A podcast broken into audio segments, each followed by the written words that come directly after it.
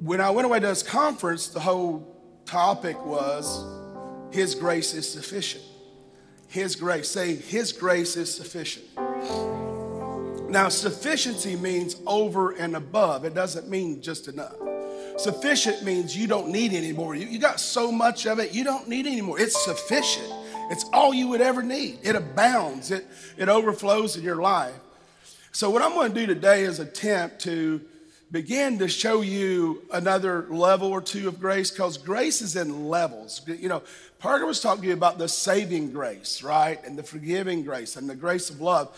But I want you to understand even a deeper, a deeper key to that that will totally give you transformation in your life. Now, the, one of the things I taught on the topic of was the grace gifts while I was there, and I'll show you a few, a couple testimonies. Uh, they got a video testimony of, of, what went on there.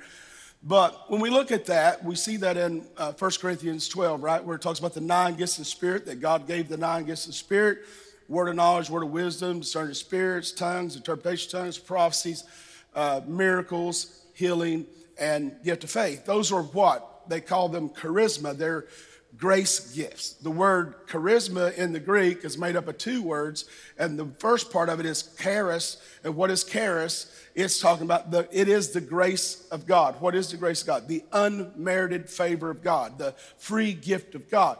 So anything in life that we're graced with, we didn't work for. It's a gift. If I operate in the grace of God, it's not on my power, it's the grace of God. And there's a big difference there as we get into this today. If I get to this one key point, that I believe it'll be like light switches going off in your heart, in your mind, and you'll never see yourself or God the same again. You'll never see or relate to yourself or relate to God the way you have in the past. It will be such a revelation, I believe. It, we'll just touch it today, but I believe it's going to ch- just be a whole new foundation for your faith and your walk with Christ. Amen? So they're going to show, uh, I was there last year speaking as well. They're going to show you a lady testifying about a miracle. Son is almost blind, and God healed his eye, and how he's doing. And then you'll see a couple quick just healings that took place there. And then I'm going to, and, and what I want you to realize, even this is the grace of God. This is the grace gift. It's not me healing anyone. I can't heal anyone. It's the grace of God in me. What is grace? It's endowment, it's gifts, it's it's parts of God, right? So as we get into this, let's watch this for about three or four minutes total, I think is all it is, and then I'll be right back up. Tell Pastor here just, just received this gift of faith. What happened to your family last year? Right here, just standing right about where that camera. Praise the Lord. I want to thank God last year, this time. I want to thank God because it's one year. I was saying it um, yesterday before they saw the video. The Holy Spirit reminded me it's one year anniversary of my shoulder.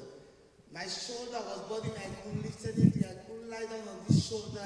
And I was so afraid because it's something my mom, my late mom suffered from till, till death. So I was like, where is this pain from?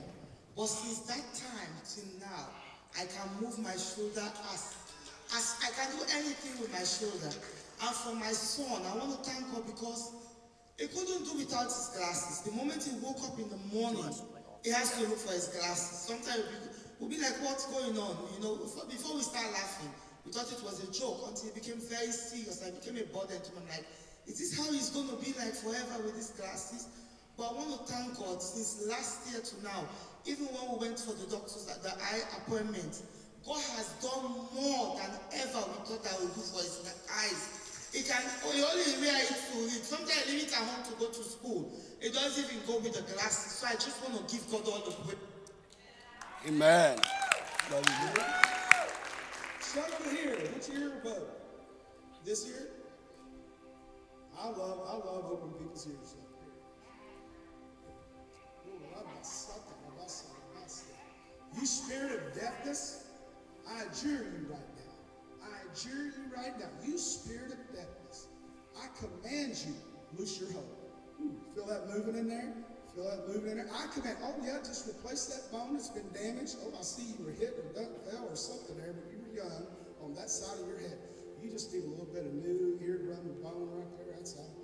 That's no big deal for God.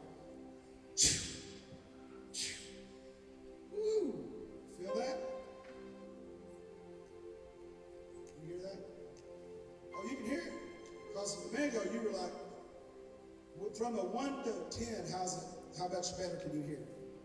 From a 1 to 10 scale, how much better can you hear? Four. Not a four. Well, that's not good enough. Our God's a God of perfection. All right, Father, we got that much. We got that much. Ooh. We got that much.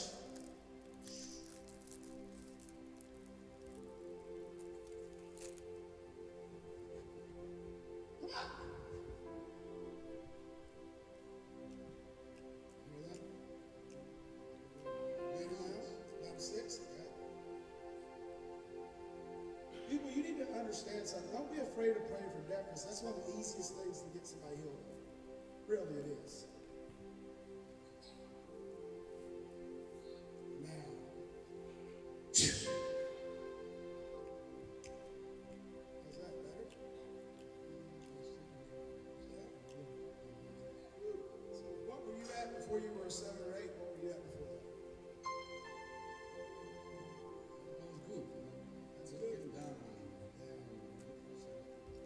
Medicals, medical doctors couldn't help you medical, medical doctors couldn't help you. I, I can barely hear that myself. So look, look forward.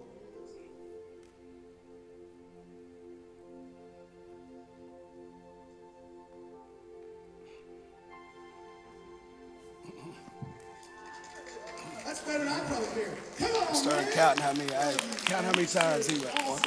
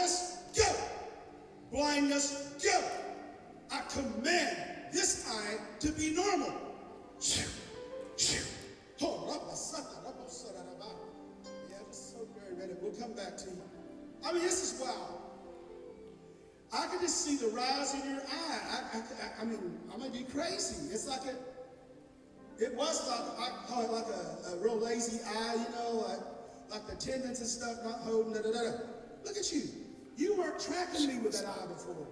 Could you not see like, more like, look, I see once at a time, this way, another this way.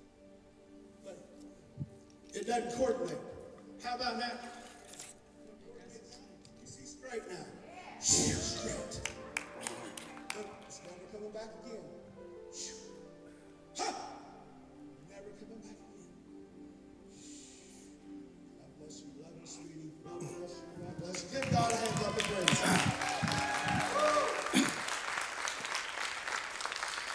So she was almost blind in the one eye, and I, I thought that at first it was a lazy eye. Then when she explained it, it made sense.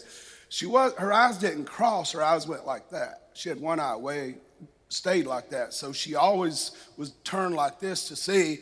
And what you didn't see, I prayed for her in the beginning, and God gave me a word about a daughter that I didn't know she had a daughter. And I began to talk to her about her daughter and how God wants to bring her home. And then God instantly healed her of arthritis. So she was excited about that. Well, then I looked at her and saw her eye, and I'm like, well, can you see? Not very good out of that eye, very little. I said, well, okay, that- that's when I prayed. So what I want you to understand is that's not me, right? I don't get to choose when that happens. That's the grace of God. And whatever God opens the door, gives me an opportunity to do those kinds of things, then I do them. If I just jump out here and do it on my own, nothing's going to happen. It only happens, the gifts of God operate because they're His gifts, not man's gifts, not mine or yours. When those nine gifts, any of those nine gifts begin to operate, they're God's gifts that He graces for that moment, for that instant for you. Now that's that's that's a grace gift. Now, Here's what I want you to understand about grace grace is way more than what we think grace is as a virtue. So let's look at Second Corinthians uh, chapter 12. let's talk about it here for a minute. Second Corinthians chapter 12, beginning in verse 7. It says, and, let, and this is Paul, right? This is Paul. And here he is, he's battling Satan. He has, uh, he's battling a thorn in the flesh, and, you know, Bible people and a lot of different people try to say, oh, it was you know, sick eyes or pain or crippled or, but if you research it out, the Greek says messenger of Satan. So what it was, he was being buffeted and just drained of all of his energy and strength just because Satan was just constantly bombarding him with thoughts and feelings and emotions that he just couldn't seem to uh, uh, take care of, and other things that bothered him. And people were bothering him, and he knew that wasn't the way it was supposed to be. So here it is it says, Unless I should be exalted above measure abundance of revelations, a thorn in the flesh was given to me, a messenger of Satan to buffet me, lest I exalt above measure. Now, verse 8 concerning this thing, I pleaded with the Lord three times for it to depart from me.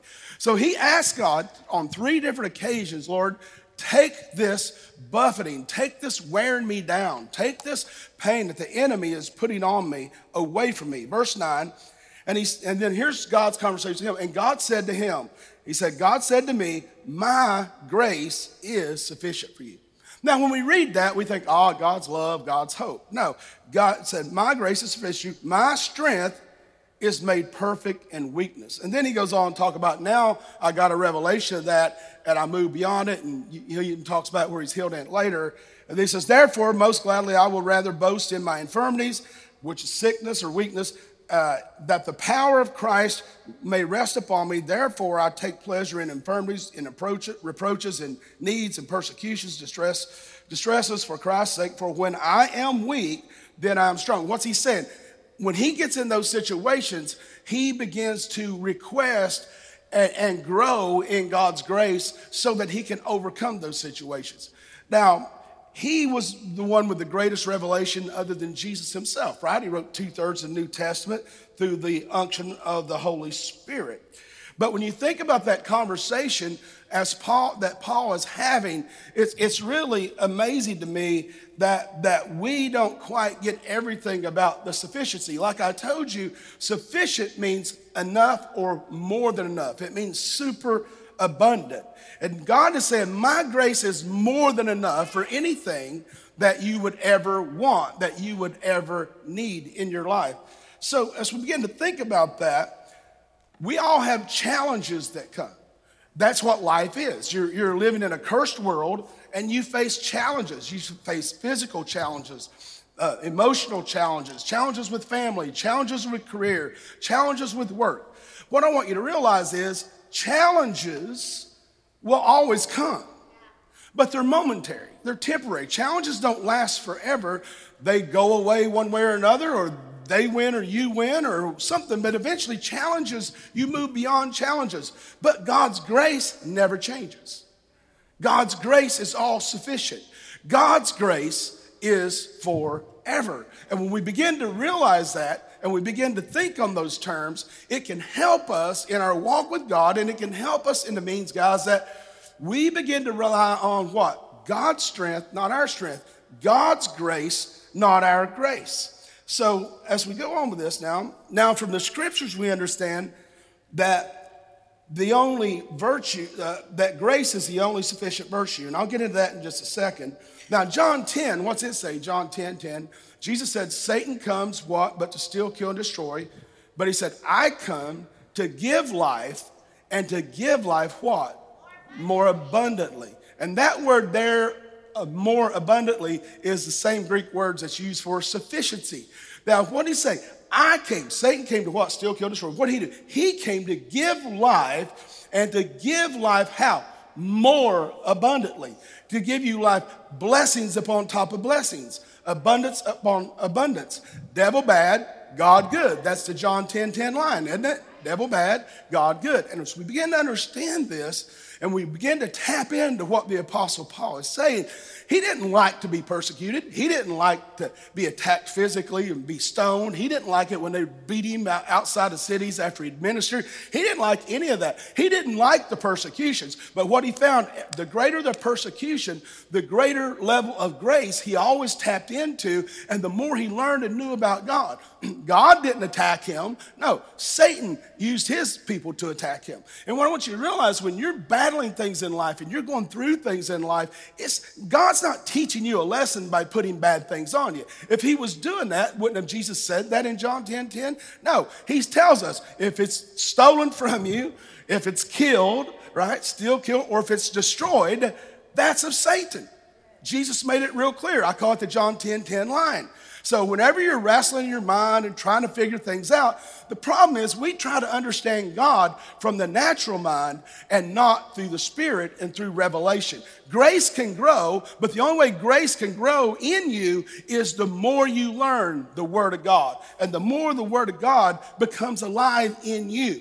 Because John 1 1 says, In the beginning was the Word, the Word was with God, and the Word was God. And on down there, seven or eight verses, it said, And the Word became flesh and dwelt among us. Who was it? Jesus. Everybody say Jesus. Jesus is not only the Son of God, not only our Lord and part of the Trinity, the Godhead, He's also the Logos, the Word. And the more of this you digest, the more this Word becomes alive to you and becomes real to you, the more of His grace you tap into, and the more of abundance, abundant life you can live. And abundance to everyone is different. Some people say, well, if my house was paid for. Some say, if I just had a house. Some would say, you know, if my retirement was set. And some would say, well, I, no, I want retirement for five off. I want for five generations. Everybody's perception of abundance is different, but God's is not. And if God is willing to give Paul all sufficiency, the Bible says, He said, I am God in numbers, I, I, am God, I cannot lie. The Bible says He's the same yesterday, today, and forever. So God is the same yesterday, today, and forever. He's the God that cannot lie. And another place in the Bible says, it says He is no respecter of persons. So if God is no respecter of persons and He's willing to give Paul all sufficiency, why can't every other child of God have all, all sufficiency? If he's willing to let him have great revelation, why can't all other children of God have great revelation? If he's willing to let him live in abundance, even through trials and temptations and so on, why, why can't other children of God? Because God doesn't pick favorites, right? We're all his kids. So when grace appears, disgrace disappears. I said, when grace comes on the scene, it takes away the disgrace, the things that are coming against grace, and the things that are coming against the God that's in you. The only thing sufficient in life is not your challenges or attacks. The only thing that's sufficient in life is God's grace. Now, let me jump down and then I'm going to come back to this in just a minute because, you know, God wants us to live more abundantly. Uh, well, let, let me read uh, 2 Corinthians 9, verse 8 first. 2 Corinthians, uh, Corinthians 9, verse 8 says, further explains this, and you hear us talk about this a lot here. And God is able to do what? God is able, that word able is ability, the root word for ability. God's ability is able to make what? All. Everybody say all. All. How, how much is all? Oh, all is all, right? There's nothing left, right? God is able to make what? All grace. Everybody say grace. Abound towards you come towards you. The key is what are you doing with it? Do you see it? Do you feel it? Do you tap into it? God is able, His ability is for you to make all, everybody say all, grace, what? Channel towards you, come towards you. Why? That you, everybody say me, always having all sufficiency. Huh, wait a minute. How much sufficiency does God want me to have? Well, uh, sufficiency means super abundant above what I could need or ask for. So, when does God want me to have that? Always. He wants you to always having all having uh, all sufficiency. What? In all things. Everybody say all things. Does that include your health? Does that include your finances? That includes your relationships? That includes your family? That includes your anointing and ministry. Does that include your business?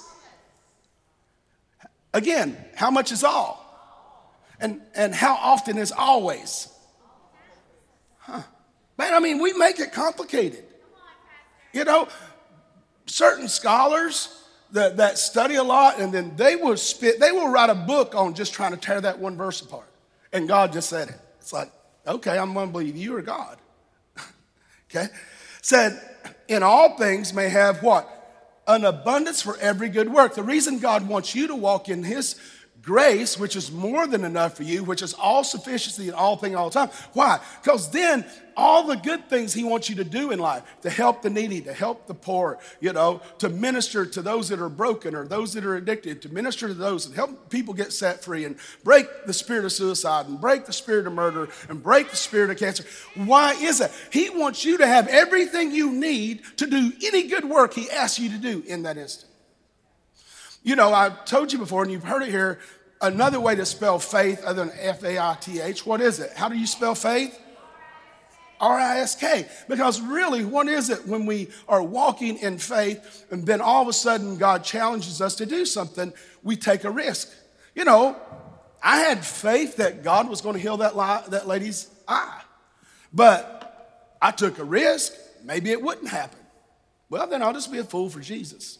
Or I realized I thought I heard him, but I missed him. I, I felt I was standing up there, wasn't shook at all when that guy's hearing level got to a four. And then it got to an eight. And I think it was more like a 12 out of 10 because I was way back there and I couldn't even hardly hear. I was like, man, if you could hear that dude and all this. And he, I said, count. And he went, one. And then I did the different two, three. Why? because that's not me, that's him. And really, if we would begin to give God his due and his credit, we would realize that so many good things we're asking for, he's already given you, but you got to have faith to receive it. How are you saved? You're saved what? By faith through grace. Everything comes through grace. The two greatest gifts God ever gave us, the first gift was his son. He gave us Jesus, right? God gave Jesus what? So that we could be saved. And then what's the second thing he did? He gave us Holy Spirit. Jesus said, I must depart so another, the third part of the Godhead, can come and be with you. Parakletos, Holy Spirit. And not only is he with you, he's in you. Hmm. Moses in Romans chapter 5, it says, God gave the law, the word law is talking about being a tutor to us, uh, the law uh, to, to uh, Moses gave the law, but Jesus came. Grace came. I'll share a scripture with you here in a moment about the embodiment of grace, but it, it, are you tracking with me right now? I mean, it seems so simple, doesn't it? But it can be difficult to live because we can only live according to what we see, what we perceive, what we understand, what we know. Something that wouldn't even challenge my faith, it's almost a habit, might take great faith for you to do. Or there might be something you could do that's so easy for you, but it would take great faith for me. See, what I want you to realize when God's grace is operating at a high capacity in you, and God is just doing some great things in your life, if it's truly grace, you can't even explain it when people ask you. You just testify about it. You just testify about it. You can't even explain it.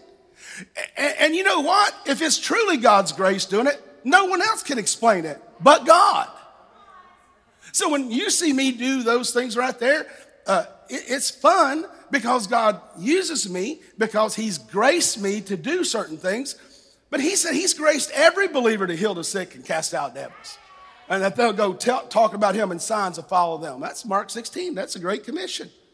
He's graced every one of you to do any of this. It doesn't mean you can just do it when you want.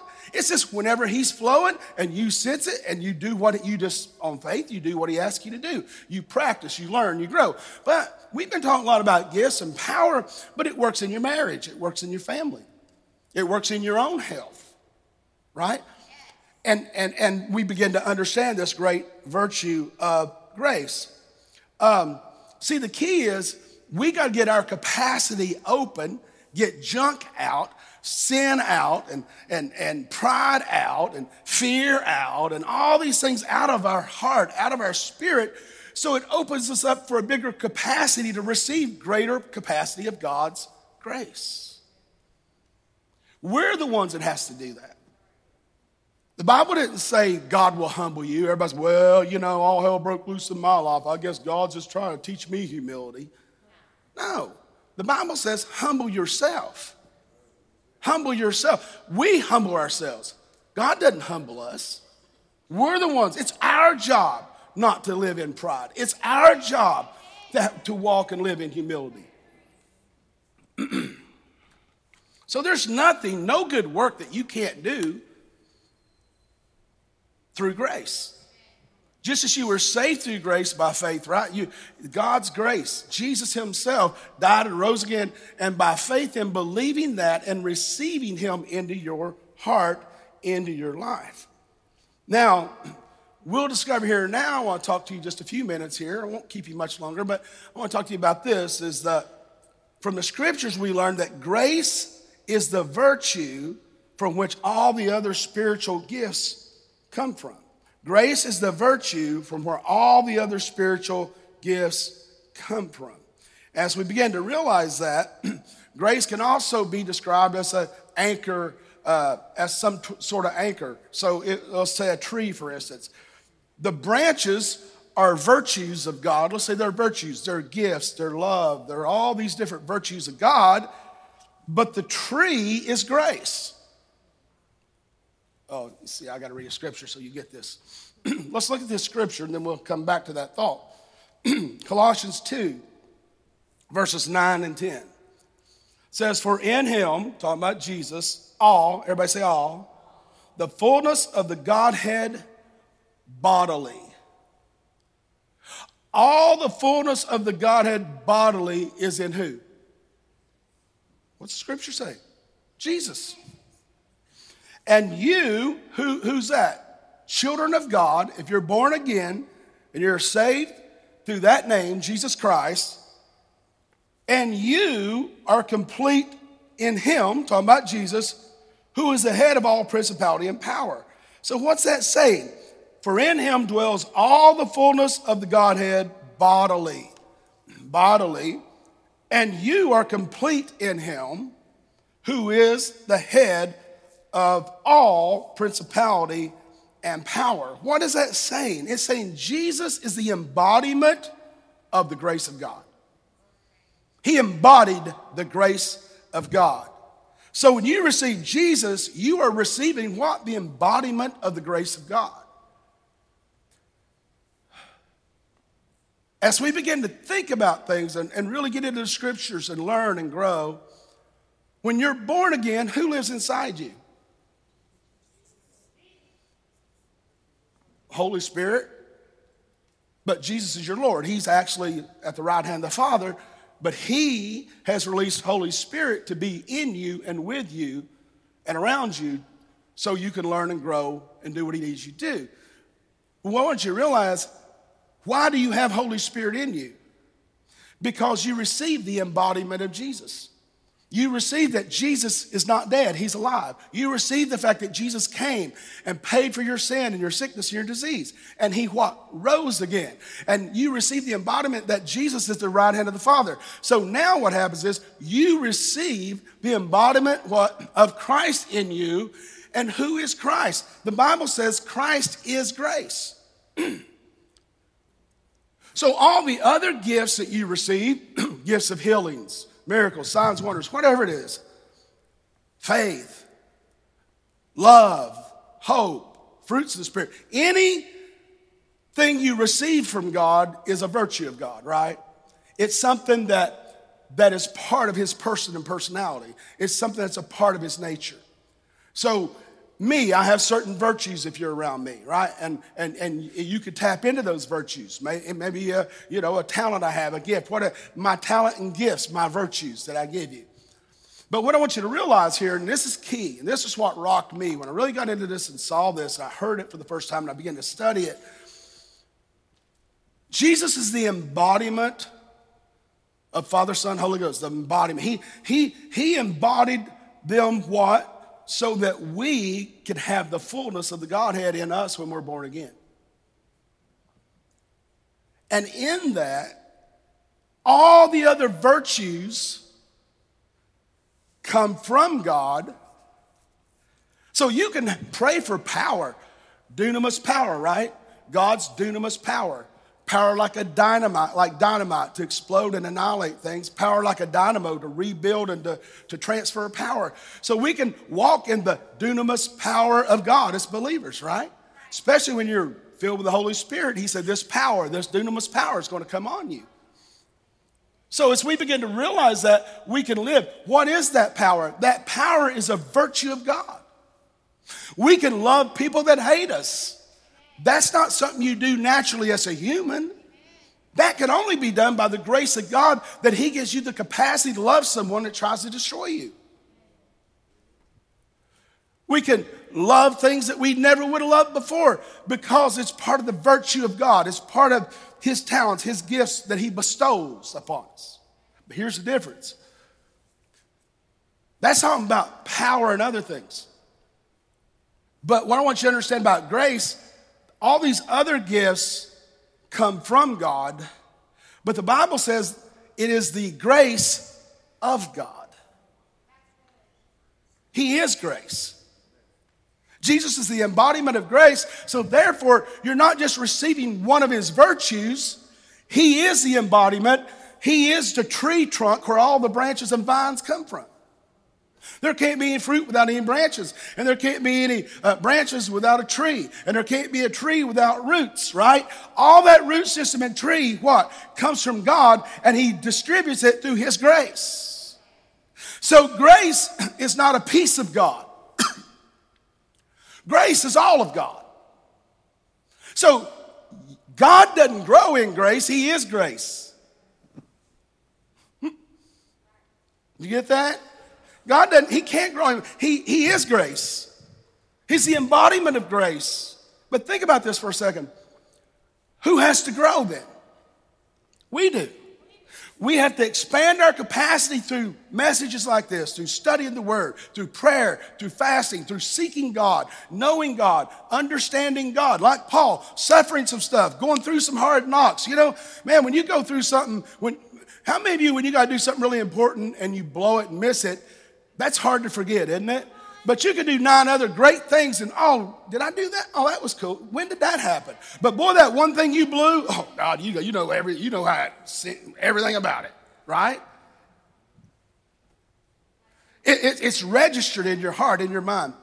And what I want you to do is realize that this great work that God has done is when you and I begin to what? Romans 12, 2 says, Be not conformed to this world, but be you transformed by what? The renewing of your mind to prove what is God's good, acceptable, and perfect will.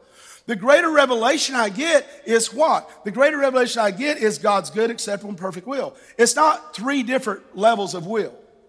It didn't say good or acceptable or perfect will. And means also.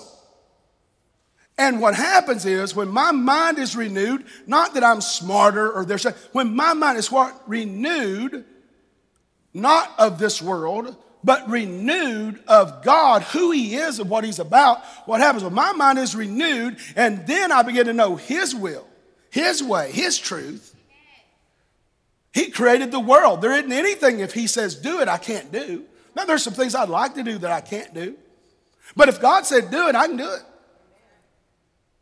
I'll risk it. No biscuit, you don't risk it.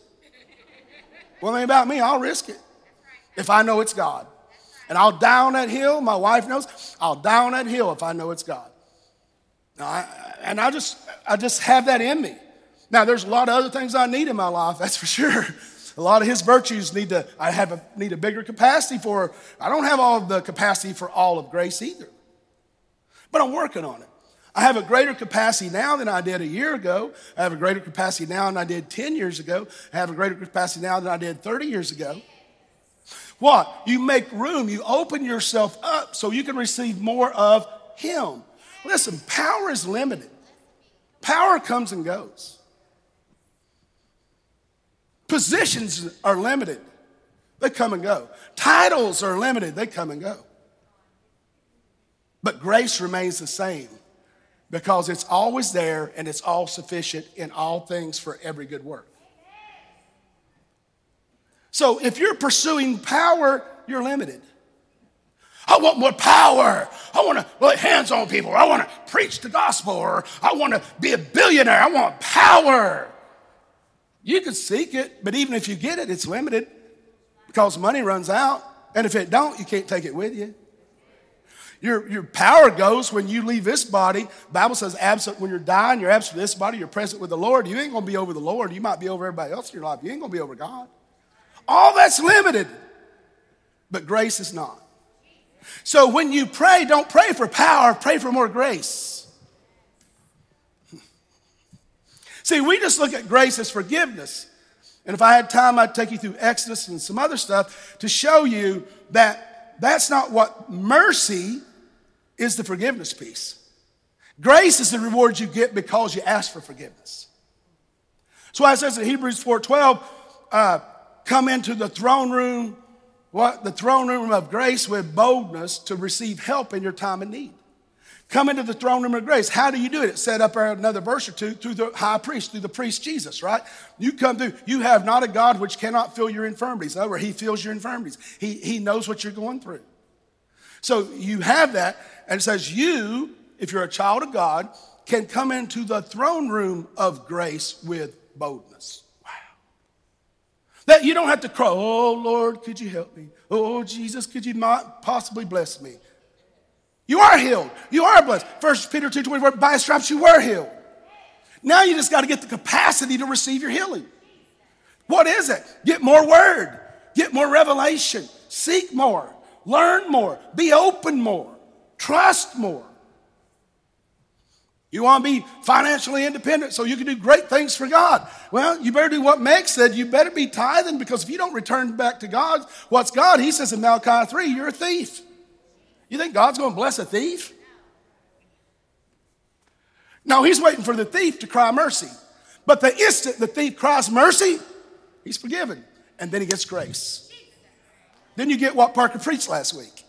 But it comes through the mercy seat. Who's on the mercy seat? Jesus. Who embodies grace? Jesus. Who is grace? Jesus.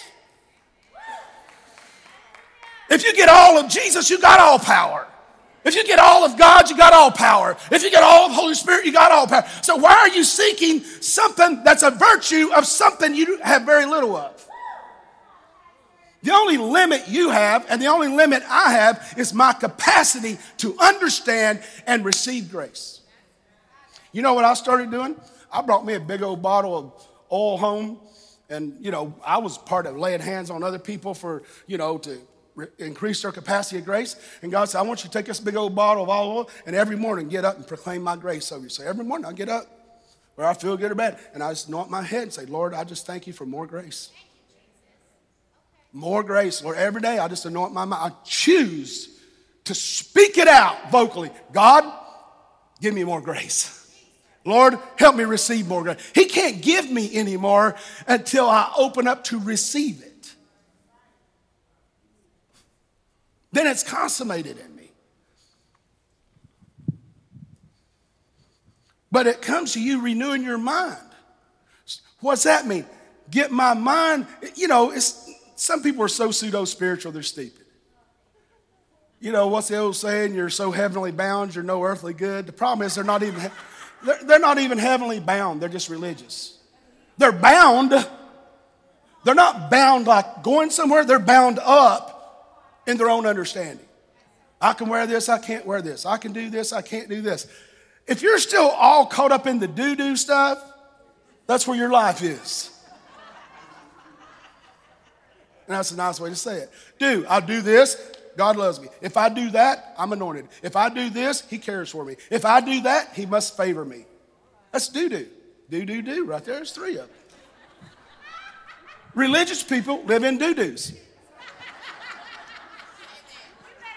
And they're bound by their doo doos. If I do this, if I don't do that, if I don't do that, if I do this, that's doo doo. But grace is all sufficient. Grace is the answer to everything. And we look at grace like it's mercy. Well, just give me mercy.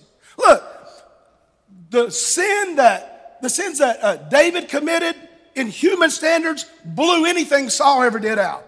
I mean, to have an adulterous affair with one of your lead soldiers, put him in front so he gets killed. You basically murdered a man and took his wife. But David got down, wept and cried and called, Mercy! Forgive me, Father, mercy. And God restored him. Saul, he went to the witch of Endor because he was already living such an unforgiving, jealous life. Remember when David came back and the, the ladies were singing, Oh, Saul kills his thousands, but David kills his tens of thousands. And that day, pride, anger, and unforgiveness rose up in Saul, and he was never the same since. Until eventually he got so far into those spirits, those familiar spirits, he even sought those spirits to find out how to do battle and do war and went to the witch of Endor. Once he did that, God said, You're done.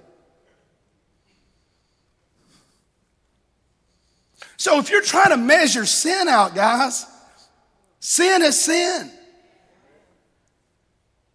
Jesus said, Well, you talk about committing adultery. If you look on another man's wife to lust after, you just committed adultery. Oh, I didn't really commit adultery. We just petted or we just have great relationship. And that's not what Jesus said. He said, You committed adultery. So you don't have to sleep with her or you don't have to sleep with him. That's adultery. Well, you know, uh, uh, you know, that person over there, they're just a mess. Let me tell you a few little uh, splinters they got in their eyes. Let me tell you a few little nuggets about them, how they're missing it. They need, we need to pray for them. Let's talk about them. You know what Jesus said about that person's splinters? He said, Won't you get the log out of your own eye? Get that tree out of your eye, and then you might be able to see how to help the person with the splinters. So, what we call sin, we don't even have a clue. What you need to do and I need to do is cry mercy. Mercy is the entrance to grace. If you want greater grace, cry more mercy. If you want more grace, cry more mercy. If you want more power, cry more mercy. If you want to love more, cry mercy. God, help me to love those that don't love me. Some of you need to cry, God, help me love myself. because you wouldn't treat anyone else like you treat yourself the way you abuse your mind, the way you abuse your body, the way you abuse people that love you. You need to cry mercy and realize it's not about you. It's about Him and about others. We're not here for ourselves. We're here for God the Father, and we're here for those He puts us in front of. So signs can follow us. God didn't call you to look for signs, He called you to do His will so that signs will follow you. Everybody say grace. Grace. Grace. So when I say that word, the connotation to us is forgiveness. That's mercy. Grace is the embodiment of Jesus Christ. And the Bible says, who is Jesus? Not only the Son of God, says he is the what? King of all kings. He is the Lord of all lords. Every name that is mentioned must bow its knee to that name that's above all names Jesus Christ, King of kings and Lord of lords. Every knee, cancer, depression, fear, anxiety, lust, anything, it doesn't matter. Unforgiveness, bitterness, hatred, racism, everything got to bow its name. Hey, if it's got a name, it's going to bow. Good things and bad. You, you, you think only bad people bow to a king? No, everyone that comes into the presence of royalty, king, they must bow. So if you haven't been bowing lately, you might have a little pride in there. You said, thing in Eastern Kentucky, you say, watch it, watch that girl going on the road. She's so proud, she's stuck up. She's stuck on herself. What's it mean? They're stuck up. Or that guy, he's stuck up. He thinks he's all right. Look, what's mean? He's, like, he's stuck up. What's mean? It means he's stuck straight. He can't bow down. He can't come down to your level. He, he's, all he sees is up here. He can't see anybody down here. What was that great line that Parker preached last week about bent knee? Bent knees break chains. And so, how, how, how are you going to break chains off your life of addiction and lust and fear and, and unforgiveness and self pity and groveling and whatever else it is you're dealing with? How you to break it? Bend your knees, humble yourself, cry mercy. God, give me more grace. God, give me more grace for myself. Give me more grace for others.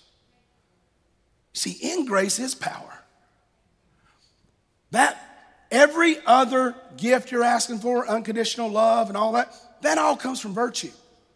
Because virtue is the, that grace is, that all comes from grace. That grace is the only virtue that's of God. The rest come from Him through grace. So, whatever you're believing for, whatever you need this morning, then you just need more grace. Now, get this clear God's not growing in grace, He is grace. It's finished. Didn't Jesus say it's finished? Before He took His life, it's finished. What was He saying? It's finished. He said, Forgive them for no, wrong. they don't know what they do. Beat me, embarrass me, judge me, put me up here naked between two thieves. Put me up here naked so my mom and everybody else that thinks anything about me see me naked, beaten, you can't recognize my body. And Ryan said, Get ready. But he said, Father, forgive them for they, know, they don't know what they're doing. In other words, God, they, they, don't, they, they live by the law. It's their tutor. They don't, they don't even know what sin is. They, they don't even know what they're doing. But Lord, forgive him. What's that? He cried mercy for us. What was he saying? Give those people mercy. Give them mercy. He cried mercy. He's crying mercy over you right now. There's scriptures that talk about in the Bible that, that he's constantly crying mercy over us. I mean, when we're running on our tant, tantrum or we're upset, or we're, he's crying mercy. When, when, when we're walking in unforgiveness and hatred and racism, God's crying mercy. When we're battling some disease or trying to take our life, God's crying mercy for you. See, all you got to do is come to the mercy seat, the throne room of God in the time of need to get your need met. Come into the mercy seat, come to the mercy seat, the throne of God with boldness. You know, if Parker and Pierce, when they were younger, and they come to the house, they didn't say, Hey, Dad, can I get, you know, a soft drink out of the fridge? Hey, Dad, can I get a cup of water? Hey, Dad, can I have dinner tonight? They owned that house. They got more wear and tear out of it than we ever did. We're still cleaning up stuff they tore up. They're sitting over here like they didn't do nothing now. Why? They were bold. That's their house. But let a neighbor kid come over and do that to my house. I probably do what we used to do in Eastern Kentucky when I grew up spank his butt and go over and see if they got a problem, say, here's your kid. Just tore my house up. no, I probably wouldn't do that. Probably. I'm working on that mercy thing myself. Are you starting to get this? I mean, I know it's like a fire hydrant to you right now. You could take any one of those scriptures and study a month on. And I'm just getting it in me. But boy, I know good things are ahead. Good things are ahead. Like Meg said, and that's the word God gave me for, for uh, Pastor Isaac's church House of Miracles. House of Miracles. And, and really, we're all miracles. The greatest miracle is salvation. Man, that God could save a wretch like me. Man, I certainly didn't. I was a VIP center. I was good at it, man. Was good at that stuff. Still got to watch it. I can be good at it now, too. You know, I just clothe it differently now. You know, I got different titles for it now, but it comes from the same heart. It comes from the same undone heart. Righteous indignation. Well, you got to be righteous before you can do that. I'm meddling now. Heavy meddling preacher here. Hallelujah. What am I doing? I'm letting it soak into you right now. Because what I'm going to do, I'm going to, I'm going to have you stand and I'm going to start speaking over your life. And when I come to it, say amen. What's amen mean? So be it. If you don't want it, don't say it. Let's stand. Hallelujah. Get ready. I want everybody to do it with me. If you don't, that's your problem. But I'm telling you, what happens is when I teach you something, you get, a, you get some of it. But when I make proclamations over your life and you receive it, it multiplies it in you. It accelerates the revelation, it accelerates the understanding. There's things you'll walk out and I don't quite understand, but ooh, I feel different. That means that there's prophecy working in your life. Because when you're preaching the word, you're releasing the spirit of prophecy. It's not just some other book. This is not a book about Hemingway or some dead president or something. This is a book about the King of Kings and Lord of Lords. This is a book about grace. This is a house of grace. You can't have miracles without grace. Hallelujah. So say, be ready here. So you're the head and not the tail. You're above and not beneath. No weapon formed against you can prosper. You're healed and not sick. You're living. You're strong. You're mighty. Greater is He who is in you than He who is in this world. I'm God's child. I'm full of grace. I'm full of faith. I'm healed. I'm free. I'm anointed. Yes, Lord. Yes, Lord. Yes, Lord. Give God a shout of praise. Give God a shout of praise. Hey, listen to me. Do it again. I'm never going back. I'm never going to lose again. I'm never going to quit again. I'm never going to stop again. I'm only going forward. I'm pushing through. I'm pressing through. Through grace. Through grace. Through grace. Give God another shout of praise. Hallelujah. Hallelujah. Hallelujah.